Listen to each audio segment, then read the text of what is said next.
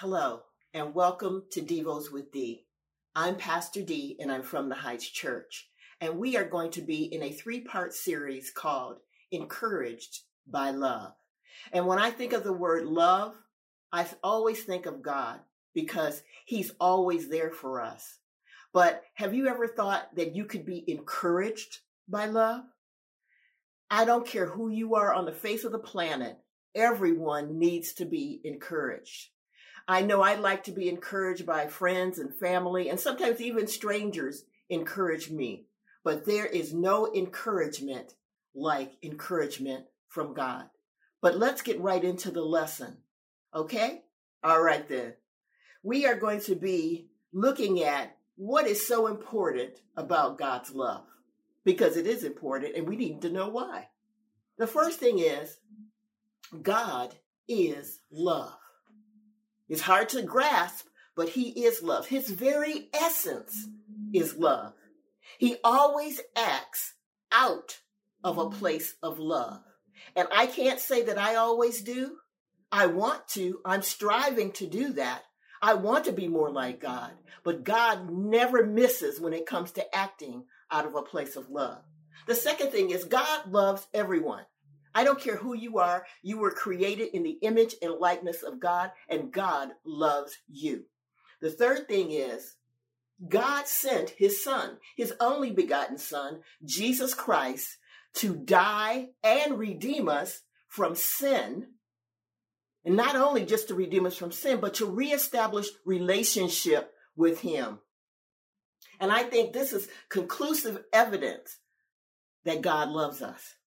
The fourth thing is God's love is seasoned with unconditional, eternal grace and forgiveness. Isn't that good?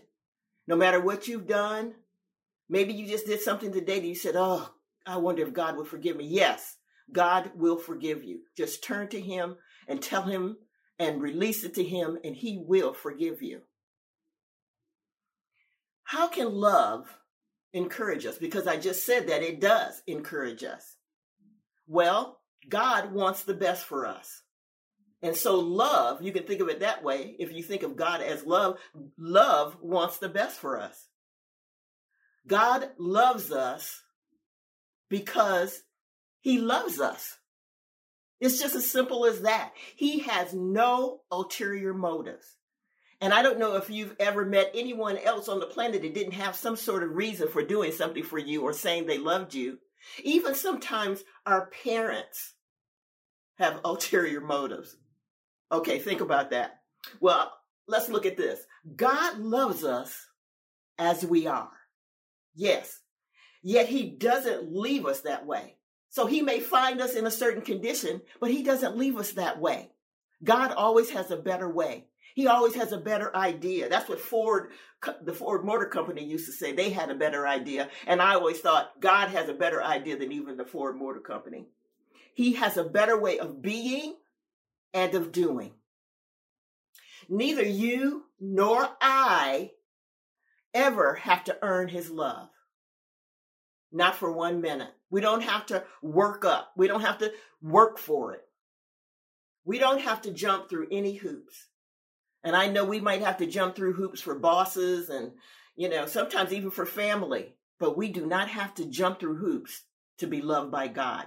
He loves us because he loves us. We are going to be looking at a scripture in Zephaniah chapter 3. Now, you may have never even heard of Zephaniah. There's a Zechariah, and then this is Zephaniah. So if you have your Bible, you know, open it to Zephaniah chapter 3. And I want to just give you a little historical background of what's going on in Zephaniah chapter 3. The first thing is God is making a contrast between wickedness, and specifically, he's talking about Jerusalem, or I can even say he's talking about his people. He's making the difference between wickedness and a righteous God then he promises to restore even though judgment has to be executed. He's going to have to dole out judgment because they are not walking with him, but he's going to still restore them because he loves them. And so even when we don't do what we're supposed to do, which sometimes we don't, God will restore us. He always wants to bring us back into right relationship with Him. Then God rejoices as His people turn back to Him. God is excited. He's glad when we turn back to Him after we, you know, maybe we've walked away totally, or maybe we've just kind of turned our back each day because we've got so busy into other things. But God is so glad when we come back and say, Lord, I know I have poured my time into other things that don't really count, but I want to turn back to you. God rejoices with that. That's exciting to hear. Now let's look into Zephaniah chapter 3, we're going to be looking at verse 17.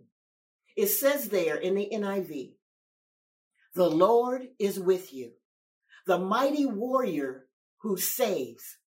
He will take great delight in you. In his love, he will no longer rebuke you, but will rejoice over you with singing. Woo-wee! God is singing over us. Can you even imagine that? I remember when I used to sing over my children when they were small. And you know what? They always remembered that little song that I would sing to them as they're falling off to sleep. Because I loved them and I rejoiced over them. And I wanted to be a blessing to them. And I wanted them to live long and prosper. I wanted them to have great things in their life. I wanted them to be all God wanted them to be. I sang over them. God sings over us. I am just excited to hear that. So let's look at what is it saying to us in Zephaniah chapter 3 in that verse, the 17th verse. And I want to just break it down into three main points. And if you don't remember anything else that I say, maybe you want to hone in on these three points. The first is the Lord is with us. Isn't that encouraging? He is in our midst.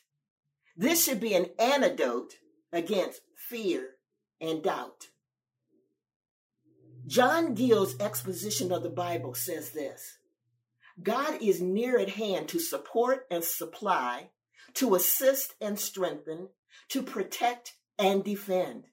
He is not only near by his essential presence, which is everywhere, and his providential presence, which is concerned with all his creatures, but by his gracious presence, peculiar to his church and his people, which is sufficient security from all fears and dismays or feelings of alarm, concern, or agitation.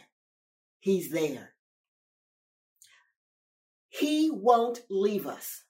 Even if everybody else decides they want to leave us, if all others are gone.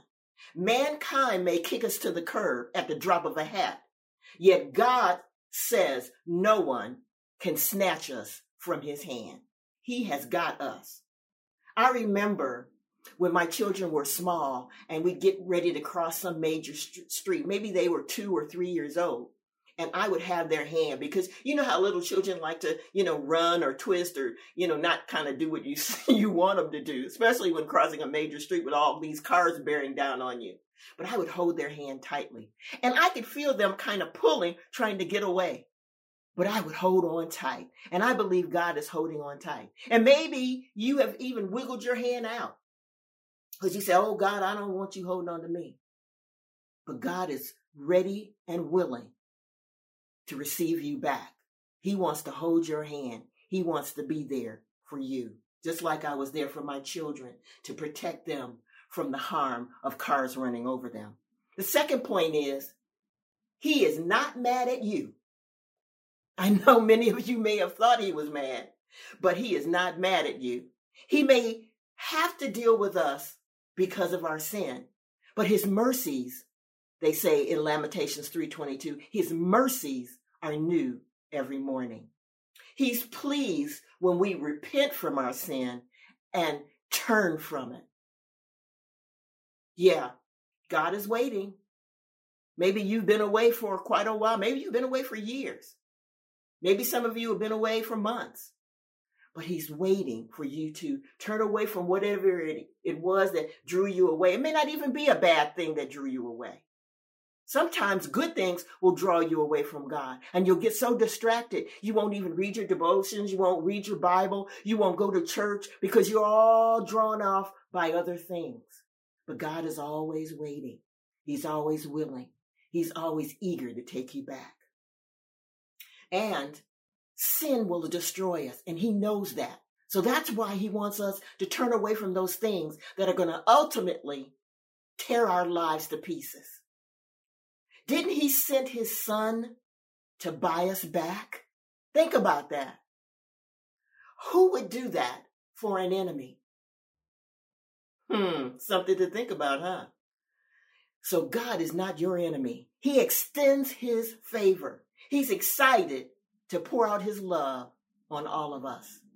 Let's look at Isaiah 62 and 3 in the Amplified. Are you ready? Isaiah 62 and 3 in the Amplified. You will also be considered a crown of glory and splendor in the hand of the Lord, and a royal diadem exceedingly beautiful in the hand of God. God thinks you're just gorgeous. Sometimes people think they're so ugly because this world might tell them they have to look, be, or look, or weigh a certain amount before they can be beautiful. God thinks you're gorgeous, that you're a, a jewel in his crown. Isn't that wonderful? Ah, oh, if you could only imagine what God thinks of you, you would not be depressed or out of sorts because of what other people are saying, because God sees you a totally different way. The third thing is, the final point, God delights in you. Didn't I say back there that God is singing over you? Ah, this is so good. God delights in you. We are important to the living God. He considers us the salt of the earth, a light on a hill. He considers us the apple of his eye. I think we truly underestimate the joy God has for his people even though we have many weaknesses. Don't you delight in those you love? I know I do. I love my children. And I'm always eager to hear from them. I'm always glad when I talk to them. I just delight in them. And that's the way God feels about you. Can you imagine, again, God singing over us? I, I can't get away from that just meditate on that God is singing. I, I, bet the song is beautiful. I don't know what, what it sounds like, but I just, I just know it's gorgeous.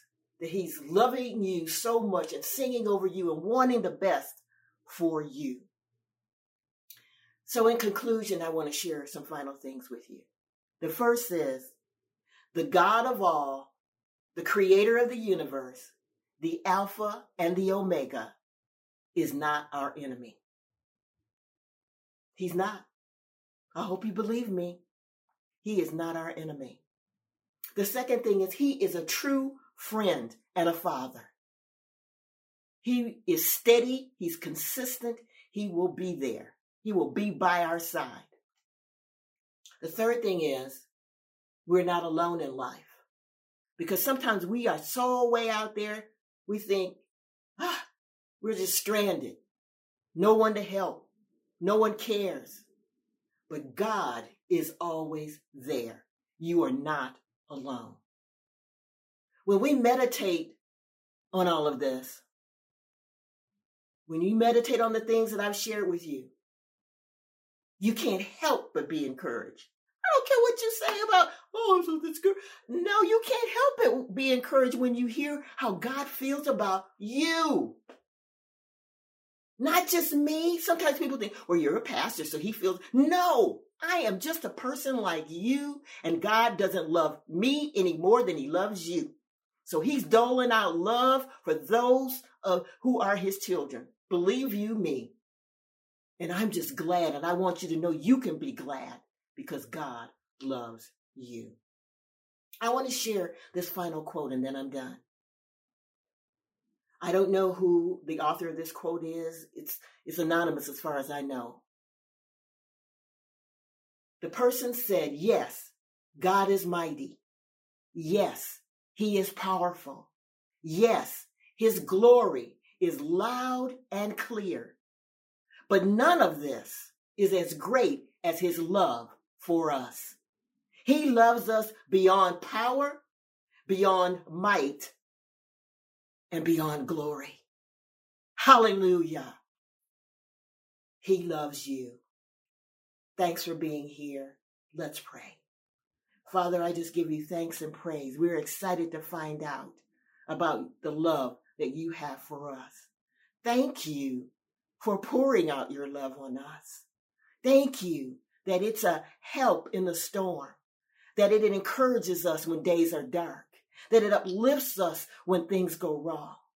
Thank you, God. We love you. We esteem you. We, we just lift up our voice in praise to you. And we give you the honor and the glory in Jesus' name. Amen. Thank you. And I hope you'll continue to join me for the next two parts of Encouraged by Love. Have a great week. I love you.